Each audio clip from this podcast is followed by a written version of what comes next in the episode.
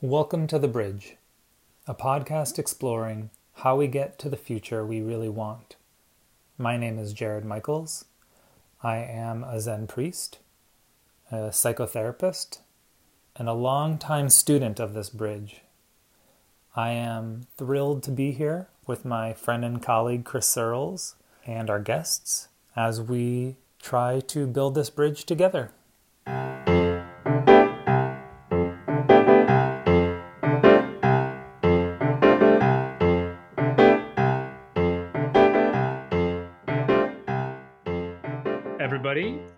Welcome to the bridge. I'm Jared Michaels, and I'm so happy to introduce our esteemed guest, Professor Deborah Lawrence. Professor Lawrence, welcome. Dr. Deborah Lawrence is a professor of environmental sciences at the University of Virginia in Charlottesville. Her research focuses on the links between tropical deforestation and climate change and understanding the impacts on our climate from forest conversion around the globe. She spent more than 25 years doing field-based research in Asia, Central America, and Africa. She and her students conduct their studies with partners in hydrology, atmospheric science, economics, anthropology, and I'm sure many other fields in order to better understand the drivers and consequences of the issues around forest wilderness destruction today. Professor Lawrence has earned numerous awards, including a Guggenheim Fellowship, a fellowship from the National Academy of Sciences, and a Fulbright Scholarship. She earned her undergrad at Harvard, her PhD at Duke, and was a postdoctoral fellow at Harvard. Dr. Lawrence, welcome to the bridge. Thank you so much for having me. I am so excited that you're here. I'm especially excited that we're going to try and take on this topic of defragmentation.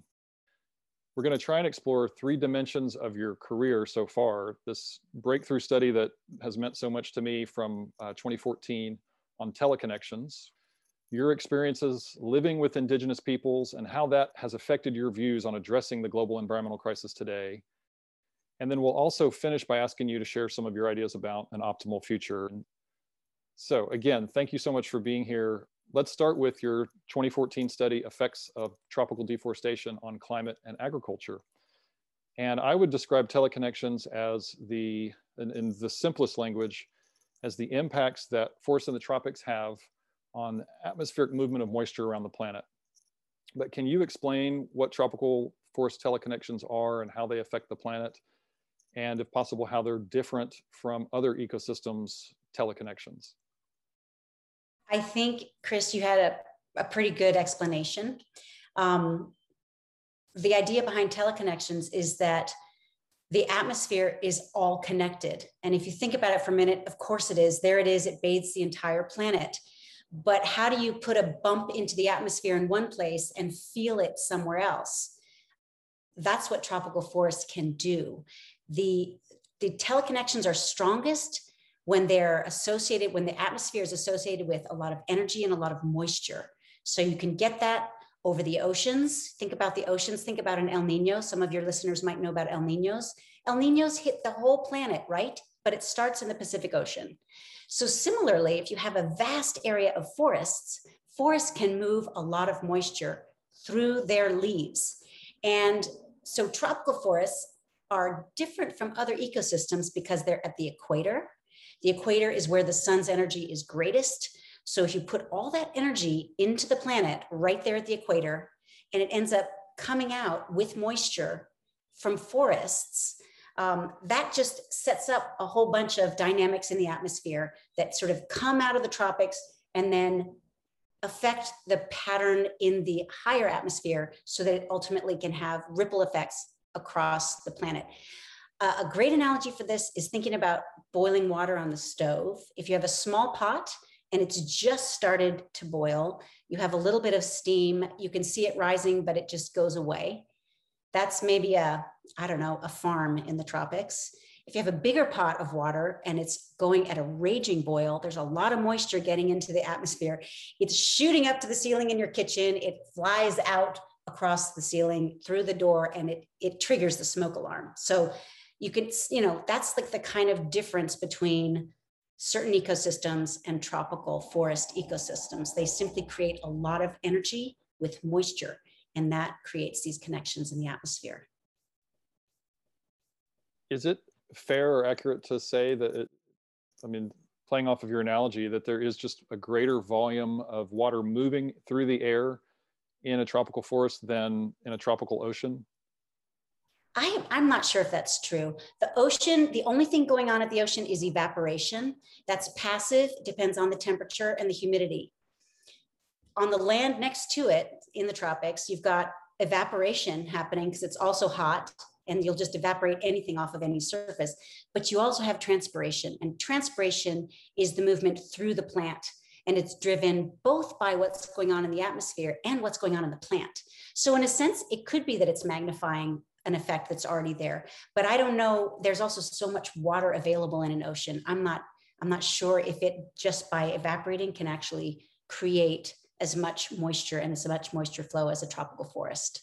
We didn't yeah. have to talk to an atmospheric scientist. Okay.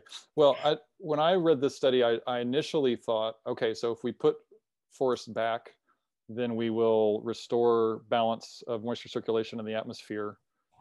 I'm not sure that's true. I'm also kind of curious now that it's been a few years since you published that study, what kind of takeaways you have resonating with you today? Well, I actually think um, partly because of my other work, my work actually studying forests as they grow back in the tropics, they grow back very fast. So within a decade or two decades, you can have like a really complete leaf cover you don't have all the biomass, but with all that leaf area, with all those leaves, closed canopy, you can put back quite a good bit of that physical energy function. So the so I'm actually hopeful about defragmenting in terms of the energy and moisture characteristics of the forests in the tropics. I think if we put our minds to it, we could get that back. That physical connection to the atmosphere, I think we can get it back, which is hopeful. Yeah, that's super good news but I wanted to get back to your other part of your question, which was what are the takeaways for me from that study? The first big takeaway is that tree cover stabilizes climate. And it's important not only where you are, it's great where you are, but it's also important for stabilizing climate far away. Um, so I would say, as a people, we need to protect large, large patches of forest as much as possible. And if you're in a country that feels like, well, you know what, we need to we need more agriculture we need to feed our people or we need to produce goods that are ready for market to advance our economies then be thoughtful. There are certain configurations of deforestation that are less damaging than others depending on the prevailing winds depending on if, whether there's a big patch of forest nearby depending on whether the ocean is nearby. Like there's a lot of things there's things you can do to make it not so bad. So keep the forest and be thoughtful if you have to take the forest down. Well, let me ask one more. We probably should have defined teleconnections at the beginning, that the tele means remote connections. And so tropical forests, remote connections to other ecosystems through the atmosphere. Can you give sort of a summary about the significance of that relative to the rest of the living systems on the planet? it is true that they are the most potent forests on the planet because they're at the tropics, because they have all that incoming radiation, all that incoming energy and heat, and because they have because of that there is a moisture supply for them to work with so they are like a giant moisture pump you know putting energy and moisture into the atmosphere and they simply you know you, you only get that where the sun shines the brightest and the longest if some weird thing were to happen where with climate change, we got a, a belt of clouds around the equator. This would no longer be true. We'd be looking to Virginia and Florida and Maryland and Georgia to be producing all the energy and the moisture for the planet. But you'd have to get the clouds there to keep the sun from shining in the tropics. So, um, and and the boreal, you might think, oh, the boreal forest has like sunlight for I don't know, 24 hours a day, in the in the summer. So couldn't the boreal forest be a giant engine? No, it's like when you spread out that that's incoming sunlight across, you know, the angle's wrong. You spread it out over a much larger area. Um, it's simply not giving the same kind of input on a per square meter basis. So No, I think the tropics are special. The one thing I was thinking of was like, well, maybe if you had a wetland, a giant wetland in the tropics with really constant moisture, perhaps you could generate as much transpiration by a, a wetland. I don't know. I'm thinking that wetlands, that leaf area is simply too small. And the best thing you can do for leaf area is a tropical forest, which has like five to seven meters of leaf per meter on the ground. That's just phenomenal amount of leaf material. Yeah, the leaves are little tiny pumps effectively. Yeah. Yeah. yeah. And so they're doing all this work and it just it's it's a much more you could say complex system, but there's just a lot more volume of things moving around. Yeah. A lot more material to hold and circulate moisture. And I have yeah. to ask you one more question I just yeah. remembered and then I will stop. So the thing I think that got the headlines in 2014 was um, that you guys showed that critical deforestation, which I think is something like 20% of the Amazon, for instance, would cause drought in California, and so on and so forth. Critical deforestation in the Congo could cause drought in the Midwest. And that goes around the planet that way. That if we lose these pumps from the tiny leaf scale all the way up to the macro scale of these giant trees, that it, it can radically alter the, the climate and the, the level, the amount of moisture that's circulating over the United States and the rest of the world. And this is why this study is so important, is that it seems to me to imply that if we regrow the Amazon back to say, you know, only 15% deforestation, if we were to take on that project, we could assume scientifically or logically anyway, based on the science, that California might see less drought and so on and so forth around the planet. Australia might see less drought. I want to make you know, sure I, that that's. I hope that's true. I hope that that's a possible outcome. Um, I will just say that what we showed, what we did was we we put points on the map on the entire globe of connecting deforestation in one place to an impact on re- rainfall in another. Um, the limitation of the all of the work is that we don't do experiments in reality. We do experiments in the model world. So we do experiments with computerized simulations of the planet. So what I was showing was all of the modeled the modeled outcomes of deforestation. So there's the one question where like how good are the models? Well, we don't know. They're what we have and in some cases, when you can look at that figure in my paper, there's four or five or six dots in the same place, meaning there are six studies, and all of them show that when you deforest in the Amazon, you have some effect in the upper Midwest. So there's robust results that suggest strong teleconnections between tropical deforestation at large scales. Like we're talking, when you do a model run, you can take out a, the whole rainforest if you want. You know, you can take out 100%, you can take out 50%.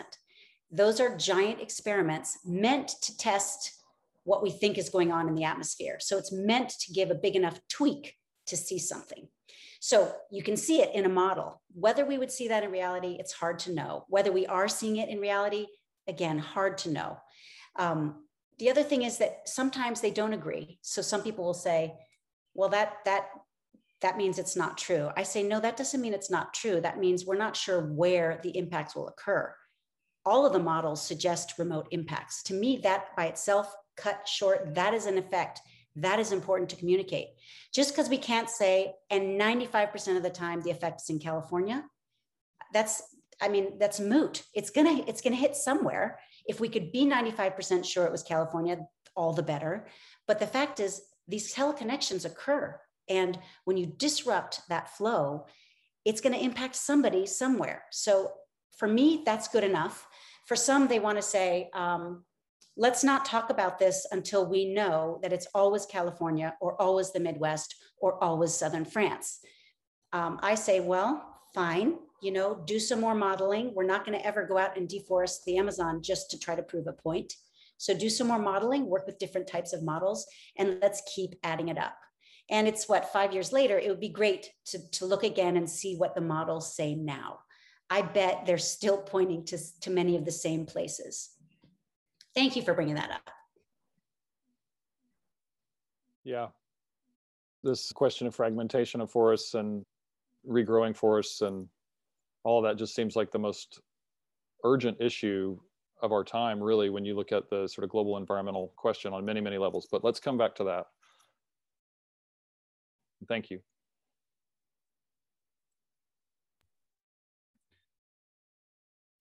Before I ask anything, I just want to say how much I appreciate hearing, just hearing, uh, hearing you talk, honestly.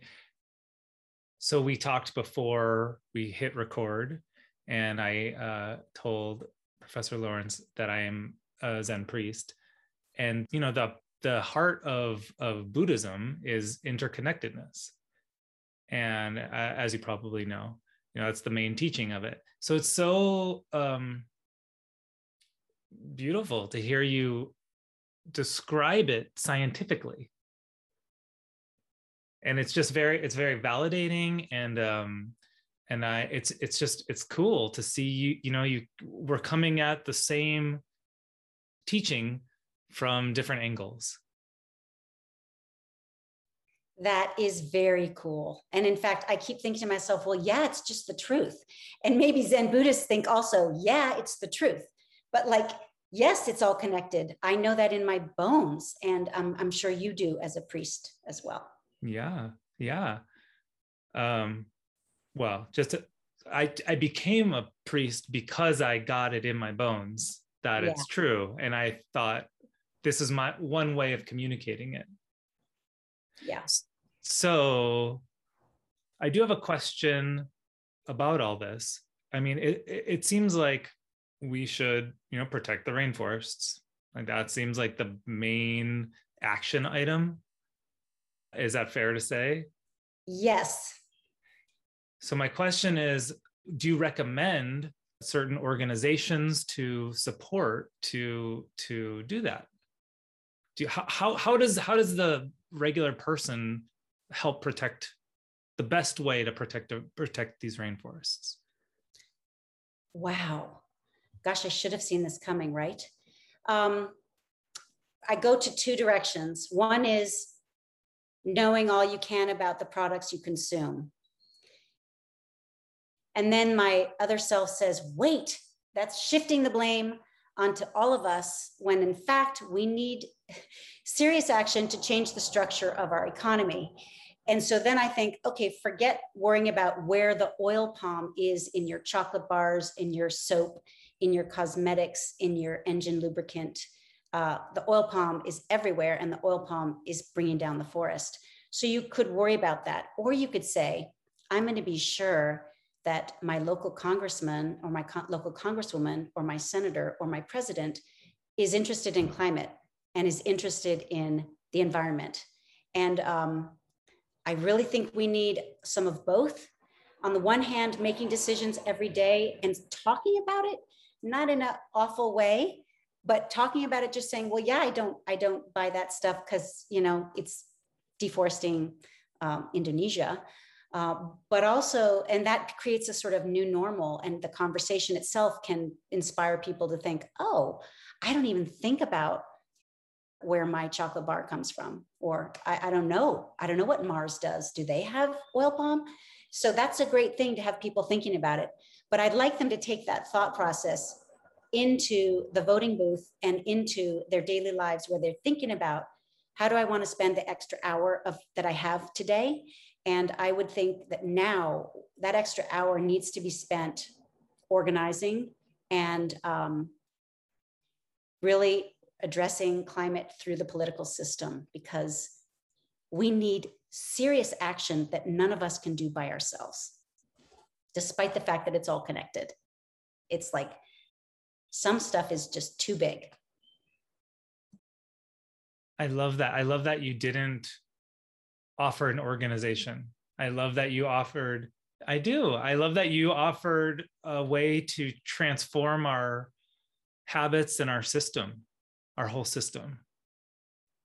I'm sure I can come up with some places where you should give money, but money is not enough. It's just not. We need to act. I agree. Well, this is uh, not going to be a smooth transition, but here we go into the next section of our questions for you.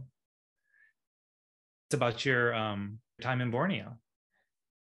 And so my my first question is what inspired you to go in the first place? And what inspired you to go at such a young age and work there for so many years?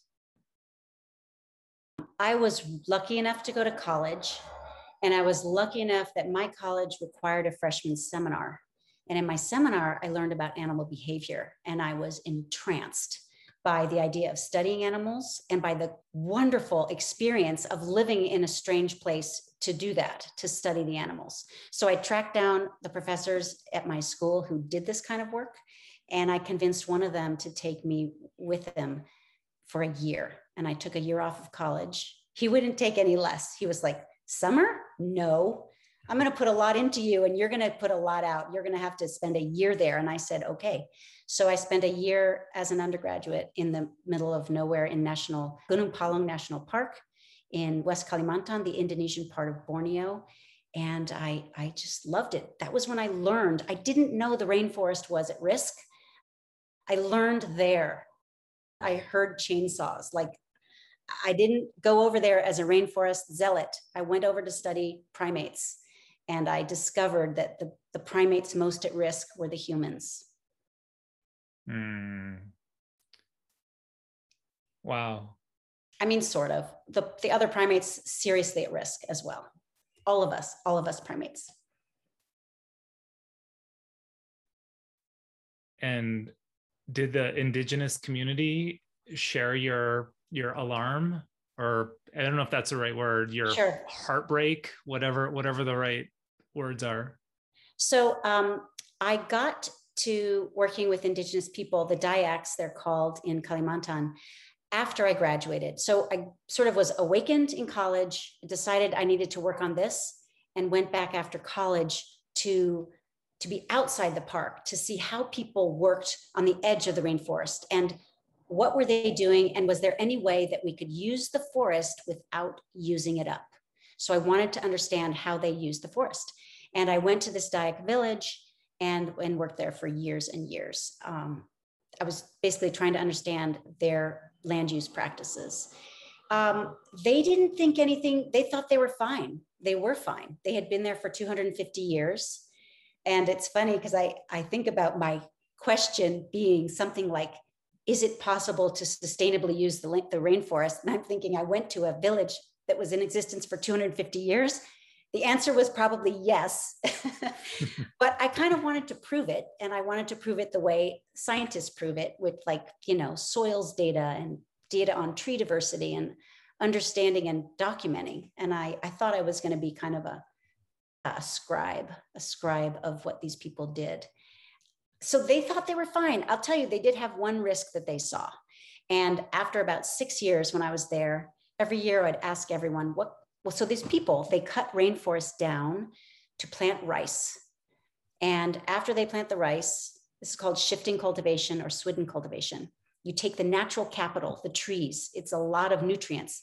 You cut them down, it dries out, you burn it, and then all that ash goes into the soil, makes a great crop for a year or two. Then you leave that, go on to your next patch, and come back 20 years later, and it's a big forest. You cut it down, same cycle. It's the way poor people have farmed forever, including in our country. So it's just it's a it's a way to farm without inputs, external inputs. So I noticed after 6 years that they were cutting a lot of primary rainforest instead of just going back to their fallow forests and I said, "Why are you cutting so much?" Suddenly it was a dramatic shift. Why are you cutting so much? And more importantly, why are you planting so much rubber? So they had three kinds of forests the natural forest that came back after rice, which was just unmanaged.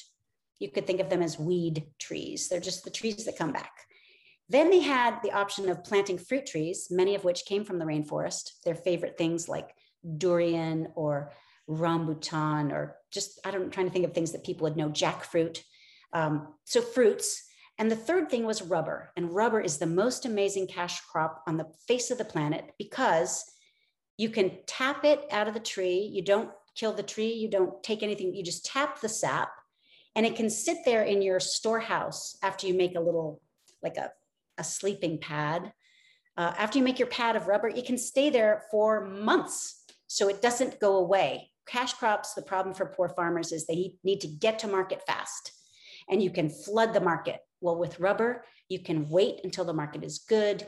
Anyway, so they're all of a sudden planting tons of rubber and they're cutting rainforest to do it. They're not cutting old fallow forests. And I said, What's going on? And they said, Oil palm is coming.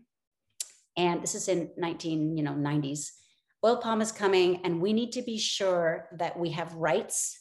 And if we plant trees, the government of Indonesia respects our adat, meaning traditional adat law, which is a planted tree is shown is owner is owned, and there you have to be compensated if it's destroyed. And so we are cutting forest and planting rubber so that we have a claim on our own land.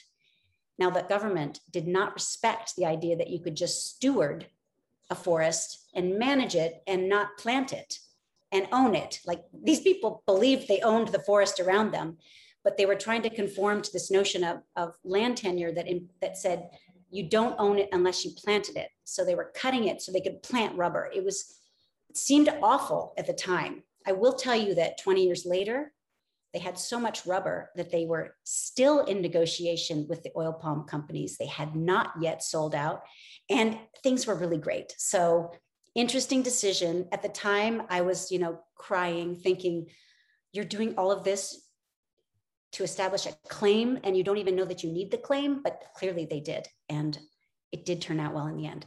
So, do they share my sadness? they were not thinking things were bad when I was there. Things looked pretty good, except for the possibility of losing their land, which is a big one uh, for sure. Land and water, like the water keepers thing, that is everywhere. They, they were worried about their water if something happened upstream. Um, just absorbing. And yeah, I just have to think about that, all of that. I mean, there's a lot of uh, follow up conversation in that. I think for now, I'm just going to ask a broader question. I'm curious about the scribe thing. Did you become a scribe?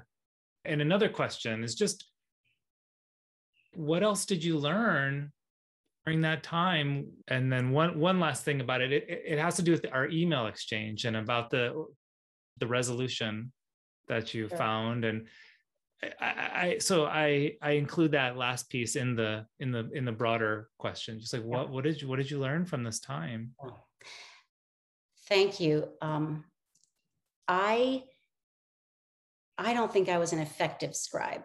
I think I was um, a a scribe who, who didn't uh, know how to use a pencil or something. I didn't have mm. the right pencil and I didn't seem to use it very well. I had only, you know, ballpoint pens or something, the wrong toolkit. I was such a scientist and I was so, um, I, I certainly learned a ton. Were, were you completely by yourself in this village? Um, initially, I had a friend who was doing work in the logging concession and he would go out and I would stay in and I would work with the village people and he would go out and work with the loggers. And then for most of my time there, I was by myself. And so you, didn't, was you didn't have a mentor, no, kind of No, not really. Um, I learned by trial and error and with lots of good faith. And mostly that worked pretty well. You know, mostly it worked really well. Um, I learned many lessons. I mean, I could talk I'd like to talk about the lessons that aren't connected to being kicked out. And then I would like to talk about getting kicked out and those lessons. Please. Like so that there's several great. lessons. I've thought about this a lot. And I, I think that the first thing that struck me from almost get-go was that people are the same everywhere. And um, what I mean by that is that they want enough to eat. These are exactly the things people wanted in this village. They wanted enough to eat. They wanted a decent house for them, that meant hopefully wood and not thatch. Um, they wanted schooling for their kids. They wanted care for their family when they were sick. And they wanted enough money to throw a great wedding for their kids. That was it. And I'm pretty sure that's what I want as a parent. I mean, it's pretty much the same thing. So stunning to me. I mean, maybe not stunning. Of course, we're all the same. So that's a big lesson. Maybe you just don't get that if you don't actually go somewhere else and discover they just want the same things. So that's important. Um, second lesson is about these this idea of the water keepers, which we have in this country fighting the pipelines. Turns out that water keepers are everywhere. And if you start at an early age, the way they do in the village, caring for the water and by translation, caring for the land, it's just second nature. So I, it's funny being a foreigner and coming in and going up in front of somebody in the water, um, somebody who's washing their rice and brushing your teeth. Well, guess what? That is taboo. The rice washers are at the top of the water, then the teeth brushers, then you have the people who are washing vegetables, then you have the people washing their bodies, then you have the people washing the dishes, and then you defecate a little further down. So like this is the order. It's uh, it sounds basic, but you know, not if you've never really thought about where your water comes from or if it's clean or not. And and the water also has an even greater purpose. Like where I was, the highest thing you could do was say you needed to sanctify a marriage that was not going to be okay like the wrong generation or the the families were too close in blood but these people wanted to get married. Well then you you slit a, a shaman or a dukun they called them a dukun will cut the throat of a pig up in the water and the people will stand down river and they will bathe in that blood. Like that's how you get to marry the person you want. So the, the water is a big thing and the water just just as it is everywhere. And i think we've forgotten and we can probably get it back. I learned i learned when i was there. We can get it back um, the third lesson i learned was that working together is how you do it when things are hard. And what i mean by that in the village context was they planted like this is a place that is half a day from the nearest other village and a day from a hardware store or a hospital and and days from like an operation. So like really in the middle of nowhere and when that's the case you pull together. So you pull together to plant your rice. It's much more efficient to have a bunch of people planting at once. You pull together um, when there's some kind of healing ceremony um, you pull together. The men make this giant tent. Well you could think of it as a tent or a, a party platform or something. It's all of bamboo and thatch and it's all tied together with rattan. I mean, it's like made of natural fiber, put up in a day so the party can happen because no one has a big house. Meanwhile, all the women are making food for hundreds of people. Hundreds of people. They're just, they all contribute a little bit of rice. They contribute a little bit of rice wine. They bring some bamboo from their fields. They all work together and it, it works great. And like life works. Um, you know, planning a wedding there is hard, but it's nothing like planning a wedding in this country. So, working together, I think we can do that too. Like, things are hard for us right now, and we can work together and we can find a path. Finally, um, when making big decisions, it's worth thinking about it and moving a bit slowly, especially when those decisions have to do with the land that you care for. And, and that gets back to that idea of those people thinking about the oil palm companies coming, coming to plant oil palm everywhere. And they didn't know what to do about it. And they were taking charge and trying to work with the resources and their understanding of the law to safeguard themselves. And, you know, they were going to move slowly. And thank goodness, because 20 years later, they were wealthy. They had so much rubber, they were importing labor to tap the rubber. They had leverage. They were like, they were in a great position. And so they were stewarding their forest by what looked like a bunch of deforestation early on. They ended up managing to steward their forests and they were taking it slow. So I think that is something you cannot walk back decisions to deforest the planet. We're going to talk about putting them back yes, we can start, but that is a long process. And the better thing to do is just to not do it in the first place. Like, I know that sounds either too simplistic or too hard. Like, what do you mean, leave it alone?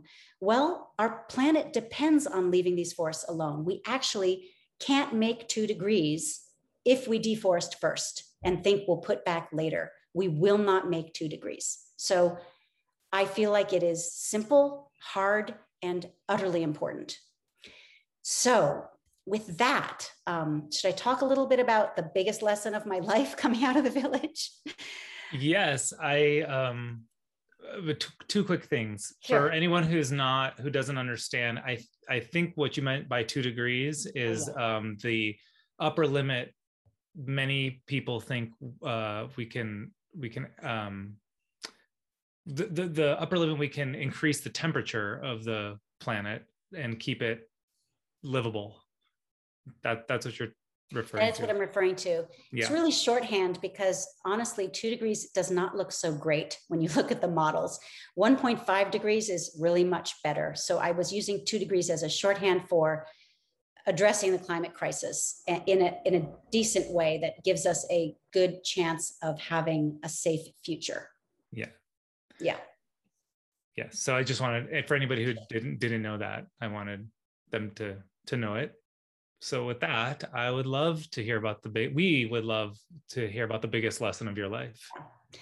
Um, well i worked in that village. I just loved it. I worked there for six years. I loved the people the place the culture the work. I learned a lot. May i ask how often you went home during those six years um, I went home every year for anywhere from a few months to six months. I was there and back. And um, one time when I got there, shortly after I settled in for a really long field season, where I was was planning a huge experiment, like in many farmers' fields. It was going to be a big experiment. It was going to last years, maybe decades. It was going to be where I was going to spend my entire academic career. It was like a big thing. And um, the Kepala Dusun, the mayor, came to me and said, "You know what? Um, you might not be able to continue your work. We are, we're not sure that we want you to be here anymore." And I, I said, "What do you mean they don't want me to be here? I want to hear that from the people." So we had a big meeting, big village meeting, and at this meeting, people expressed their um, their dissatisfaction. They thought I was stealing their land or plotting to steal their land or getting rich or um, just doing the wrong thing just being not not being a good person. And um, i tried to explain all the good things i was doing um, not the work. I didn't really focus on the research at all. I focused on how many jobs i had produced on how much grant money i had brought in because i did i created so many projects simply to hire people. I was like i'm going to study you know, I'm going to study rubber. I'm going to study the rubber producers. I'm going to stud, study the rubber laborers. I'm going to study time. I'm going to study how people, you know, how they use their time. I'm going to have all these families. I'm going to survey. I created as much work as I possibly could. And yet, so I showed them charts and it was just not the right, it was not the right thing. I didn't convince anybody. And um, looking back, I wish that I had just spoken from the heart and I had said, this place means means everything to me and I'll be crushed if you make me leave.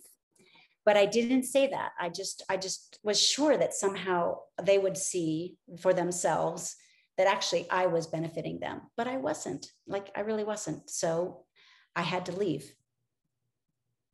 And I couldn't persuade anybody. And in fact, two things happened they tried to help me think about staying and I just couldn't. And then my research assistant said to me, whether or not you leave now, if you leave again, I will not be able to protect your experiment. Like that's dead in the water. They're going to burn it down. So I can't protect your experiment. So what's the point?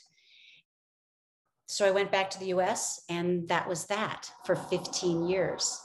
And I just left with such sadness and such shame. I mean, you know, just like I can't even, it was so awful to just feel like I had failed and these people that I loved didn't want me there. It was just awful. So for 15 years, I had this shame, didn't talk about it with anyone. I mean, zero. I was, I told my advisor, I said, I think I'm going to have hard time finishing my PhD, but I didn't. I was fine. But I really just kept it. I told a few people because I was back early. I was surprised. I was home early, but I was so ashamed. I couldn't talk about it. And then I went back 15 years later when I was on sabbatical. My husband kept saying, I was on sabbatical in Indonesia. He kept saying, You should go back to the village. And I said, Are you kidding? You know, no way. First of all, there's no communication. I couldn't phone them, there was no phone. I couldn't write them a letter. Like I could not say, guess what? That person you kicked out, she's coming back. So I thought, I can't go there with no notice. But then at the last minute, we were about to go back to the US, and I decided I would go, bolstered by my husband and my two children, because they everybody loves children. So, so if I went as a family, maybe I'd be okay. And I went back, and the first person that I encountered was the daughter of my research assistant, the one who had said, I can't protect your experiment. And he had died a few years earlier. And after she brought me into her house and we were in the kitchen getting ready for dinner, she said, Deborah, why did it take you so long to come back? And I said, Are you kidding? I didn't think anyone wanted me here. And she said, What? That wasn't about you. That was about my dad. And I was just stunned. I had no idea. I had no idea. Like, completely opaque to me all the internal dynamics and politics that were going on in this village. So I thought, wow, what a relief, or what a surprise, or who knew what a waste of my 15 years. And then the next morning, we were hanging out on the porch, and lots of people are coming up to say hi. And these are children they were children when I was there, and now they have their own kids. And then the mayor comes up, the mayor who was mayor when he kicked me out, comes up and sits down next to me, and he says, I spent 10 years trying to get a message to you, trying to get a letter to you. And I couldn't. And I'm sorry because I needed to tell you that what happened was wrong. And I am sorry. And I just about, I just about cried. I was so, um, I was so moved and so relieved. And I thought, oh my goodness, you know, I, it wasn't all me. And I truly felt redeemed, except not 100%, because I had spent 15 years blaming myself. And I knew, in fact, I was to blame. I had plenty of blame. Uh, but to know that I was forgiven and that these people were sorry and that it wasn't all lost was just really powerful. And, um, you know, the best, the really aside from my kids, the other best thing that's ever happened to me was to get this back, to feel like I, um, it wasn't lost and, and I wasn't lost to them and they weren't lost to me.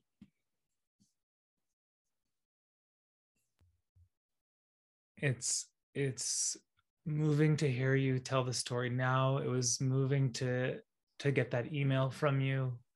It was heartbreaking to hear you talk about the the hard part the 15 years in your in your ted talk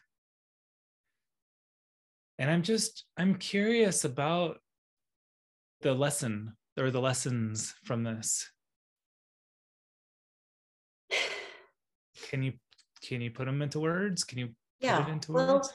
i guess i mean gosh i hope we all have a chance in less than 15 years to go back to whoever we hurt or whoever we failed and to get some clarity or some forgiveness, I think a really important message is that you shouldn't give up on people and that people make mistakes, big ones. And um, we're all human. These sound like these sound like cliches, but it's the truth. Like we we do make mistakes. And I would say it's important to to try hard to stay connected. I almost I tried to fight to stay. I almost wish I had tried harder so I would say try hard to stay connected. And if you get disconnected, try even harder to get reconnected. Like it's worth it. It's worth it. And I guess, you know, when I think about my deepest failure, it was a failure to listen and a failure to maybe ask for more and I, you know i couldn't understand the language so it was pretty hard to get anything deep but when these things when it counts you can usually understand. Like, it doesn't take a lot to convey goodwill, bad will, misunderstanding. These are these aren't too hard to convey. So I guess I wish I had listened harder and asked more and bared my soul. I think the best thing you can do is actually discuss your feelings And for me now, the new, the message now is that this extends to the way I feel about the planet and our future and what we're doing to our climate system and our world and the fact that we have to work together. If we don't, we stand to lose a lot. We stand to lose not only our connection to the planet, which sustains us, but our connection to each other. I think we won't forgive ourselves and we won't forgive each other if we don't take on the climate crisis the way it needs to be taken on. So I think trying to be connected is the way we get through this. Received. And at the, I, I just, another lesson came up for me at least. I'm, I'm curious what you think. Um, to be humble about our own stories about what's happening you know not to to to to, to challenge our own stories about what's happening oh yeah like uh this yes this whole thing about the deforestation with the oil palm like i actually wrote a scientific paper about it and i talked about what it meant and why it was happening but i i really need to write the follow-up which was guess what?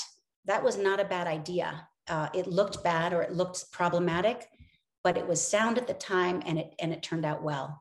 And um, you're right.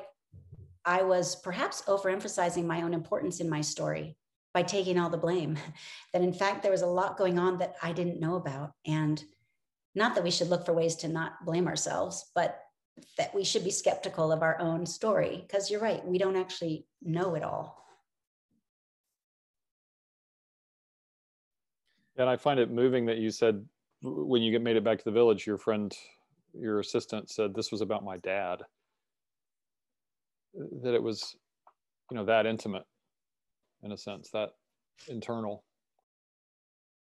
Yeah, and she knew right away, and I just it blew my mind that I had no no concept. I want to kind of comment also that this theme of connectedness has I mean, every single conversation I'm having now about solutions, whether it's about physical health, social, psychological, and mental, emotional health, environmental reality and environmental health, economic reality, you know, homelessness, just all of the conversations, they're coming to this word of connectedness and, and you know, so indigenous wisdom in air quotes, that the the malady of our times perhaps is that we are living as a you know in the developed world we have alienated ourselves from each other in a variety of ways i think which i won't go off into but we're more concerned about status than we are about connections as maybe one fair generalization and that our our concept of ecology is like well we don't have a concept of ecology so we just fragment everything in our ecosystems without any understanding that that's a death knell. And and it doesn't matter if you're tilling soil or cutting down trees or putting roads through pasture or you know sending ships across oceans like all of these th- this, these things it seems to come back to this fragmentation so i, I kind of just want you to talk a little bit about your feelings on that because this isn't a message that is has made it to the top yet of how we're having the environmental conversation. That's what what is missing or what the main solution is is connectedness. Yeah. Um, you know as an ecologist it's it's like that's what we preach. That is that's the preaching is like that it is all connected. And um, so in my own personal world as a scientist i'm very familiar with that. Putting that into action as a human being is very different to like to live it to believe it to to think that it's it's true. Is very different. And i think it's um really important to reconnect regular people with these ideas. And i'm, I'm reminded of um, in fact this is not new. Of course the indigenous peoples have known it forever but even among our western canon aldo leopold described in detail what happens when a little creature when a bit of um, you know when a bit of nutrient is released by weathering from a piece of rock, he follows that little piece of the element through the entire ecosystem. So Aldo Leopold in 1930 was already thinking about ecosystems. Rachel Carson came back to it in the 60s and described in beautiful detail what happens when we spray an entire field with an awful pesticide. Like it's not just the pests that die. You know, the birds are dying soon because it turns out that the the pesticide dropped down and was in the larva and the larvae were eaten by the birds. And I mean, it's just, of course, it's all connected. It's very helpful. I would urge your listeners to like go back to these people, Aldo Leopold, Rachel Carson, read some stories about some of the some of the tragedies that we have um, experienced in the past and see if we can figure out what we're doing right now that we'll be shocked at when someone writes about them uh, in such detail. Like it is we have we have forgotten this. And i think um, this this fragmented world that we live in is something that we've got to come to grips with. I think the world is coming to grips with the fact that at least in the united states our country was built on slavery. And in fact we are coming to grips with the idea that our country was inhabited before we got here and there were people who lived here and were managing the land and and that we we took that land. I think the other acknowledgement we need is that we are living in this lifeboat called the planet earth and it is our life support system. It's the only one we have we depend on it utterly and it sounds again like of course we depend on it but we forget, we think we get food at the supermarket. We don't. We get food from the planet. We think we get bottle the water from the tap, and we don't. You know, the water is cycling through the entire planet. So I think we've forgotten.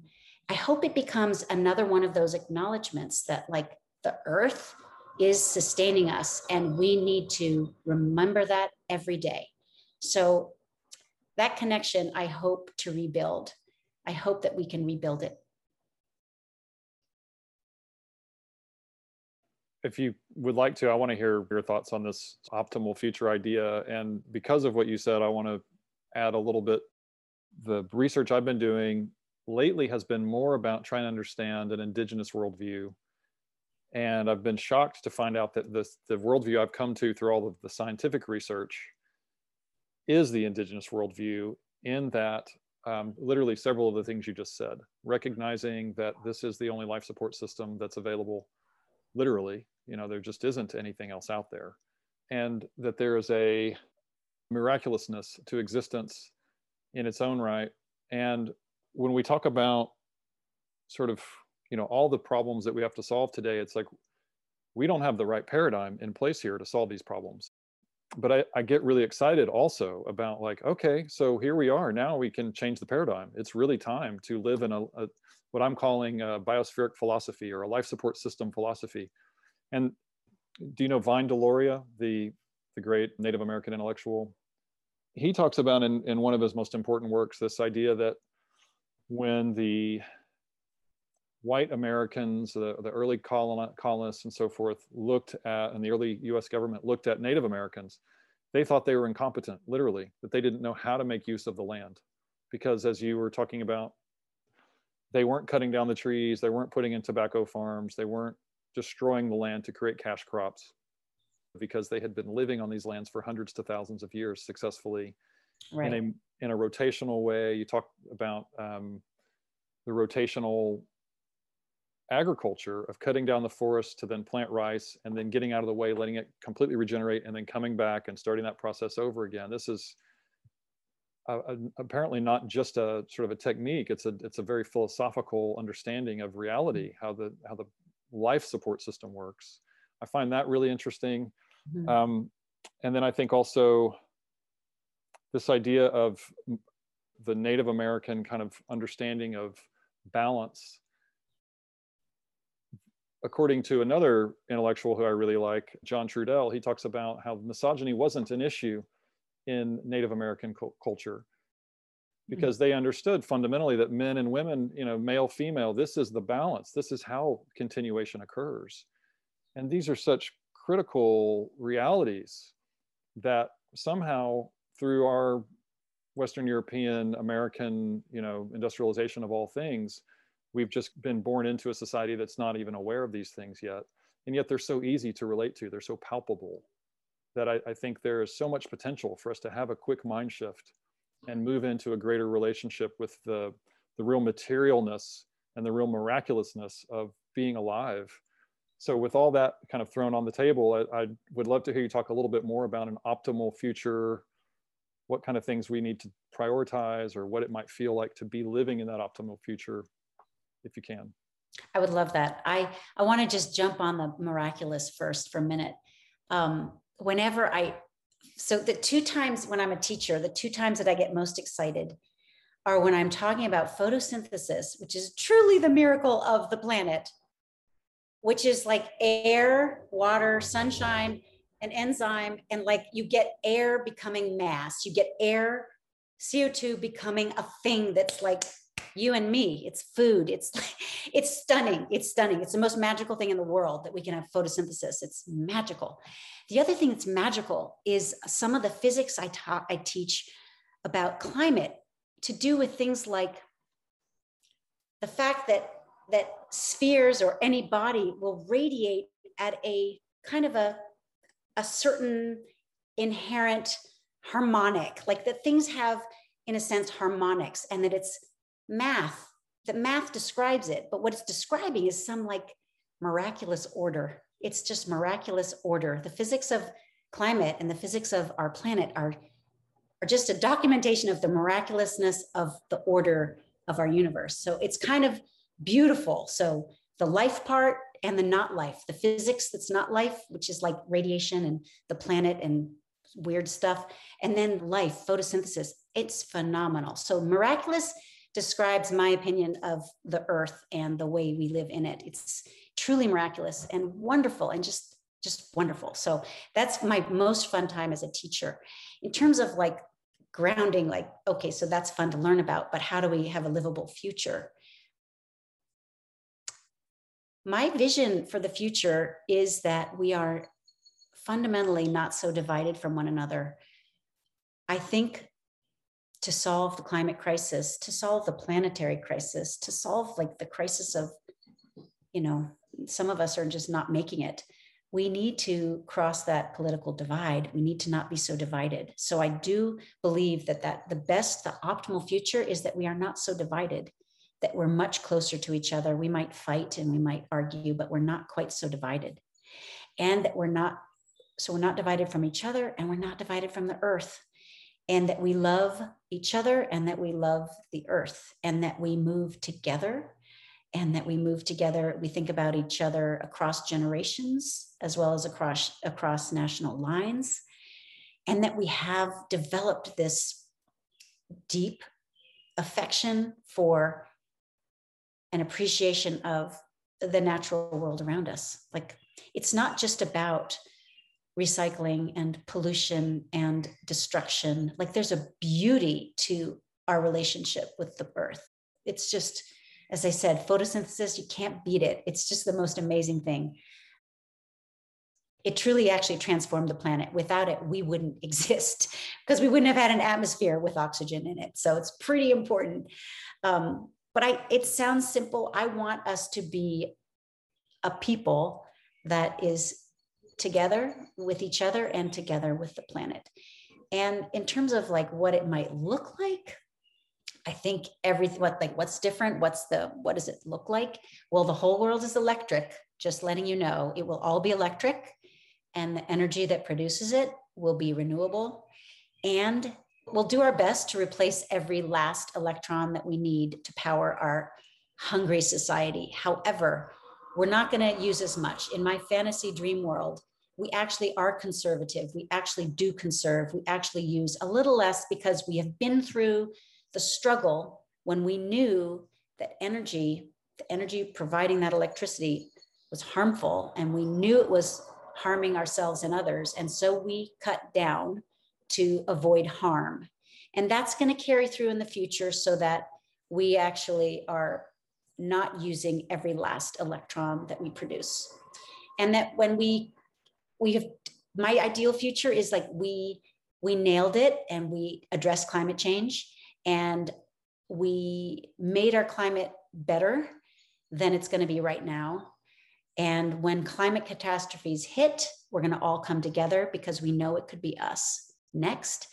And even if we didn't think it was going to be us next, we've simply come together through this effort. And so we want to help each other out. So my dream is for a cleaner world full of energy from people and for people and that we get through it and we we have a better a better climate than we're looking at right now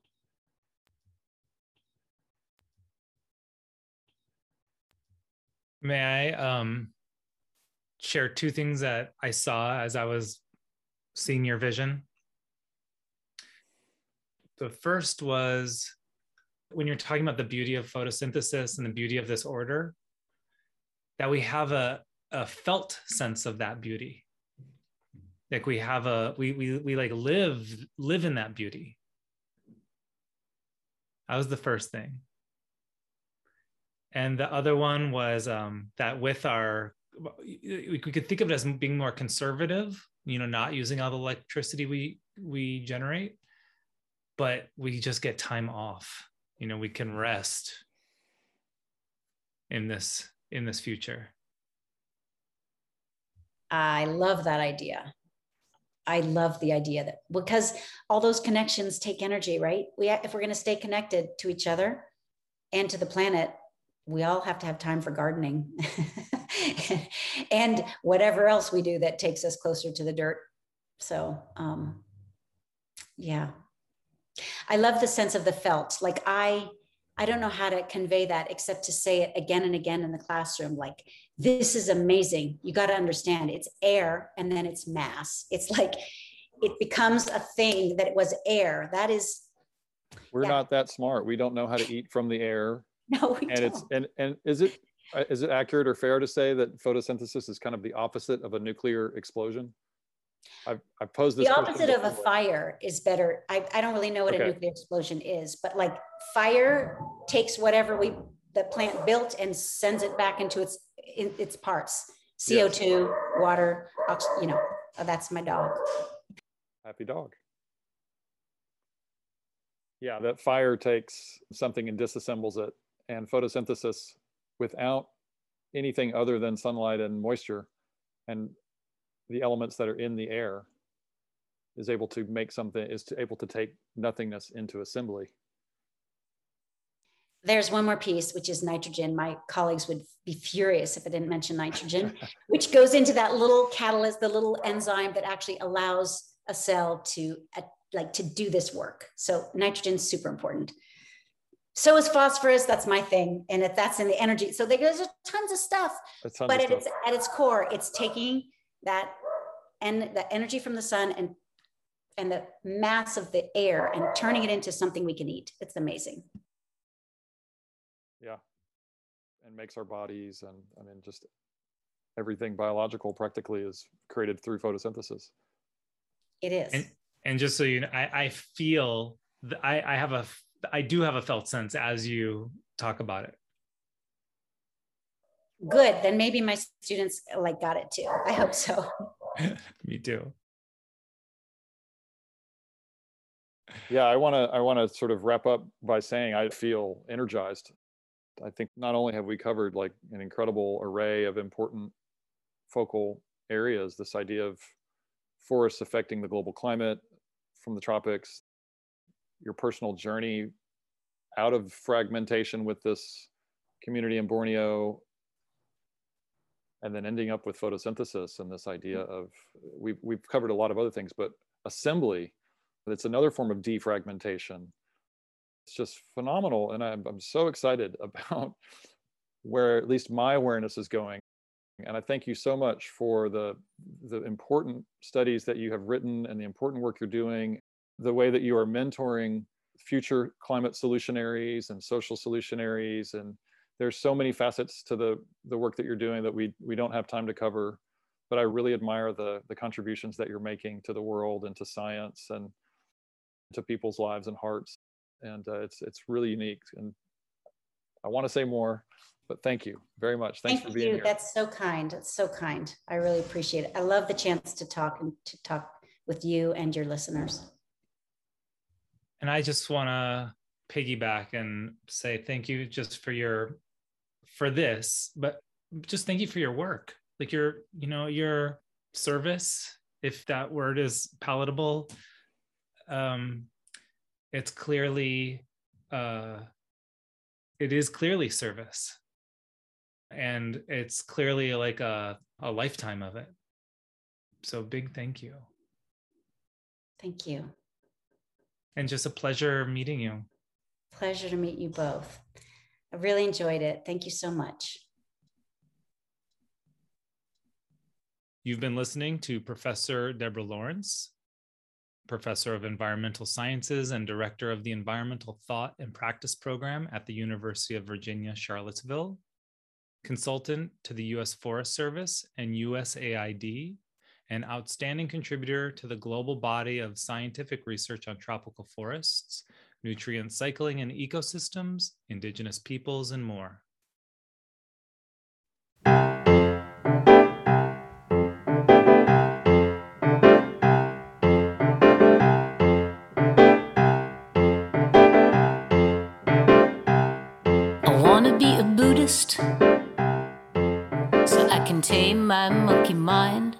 I wanna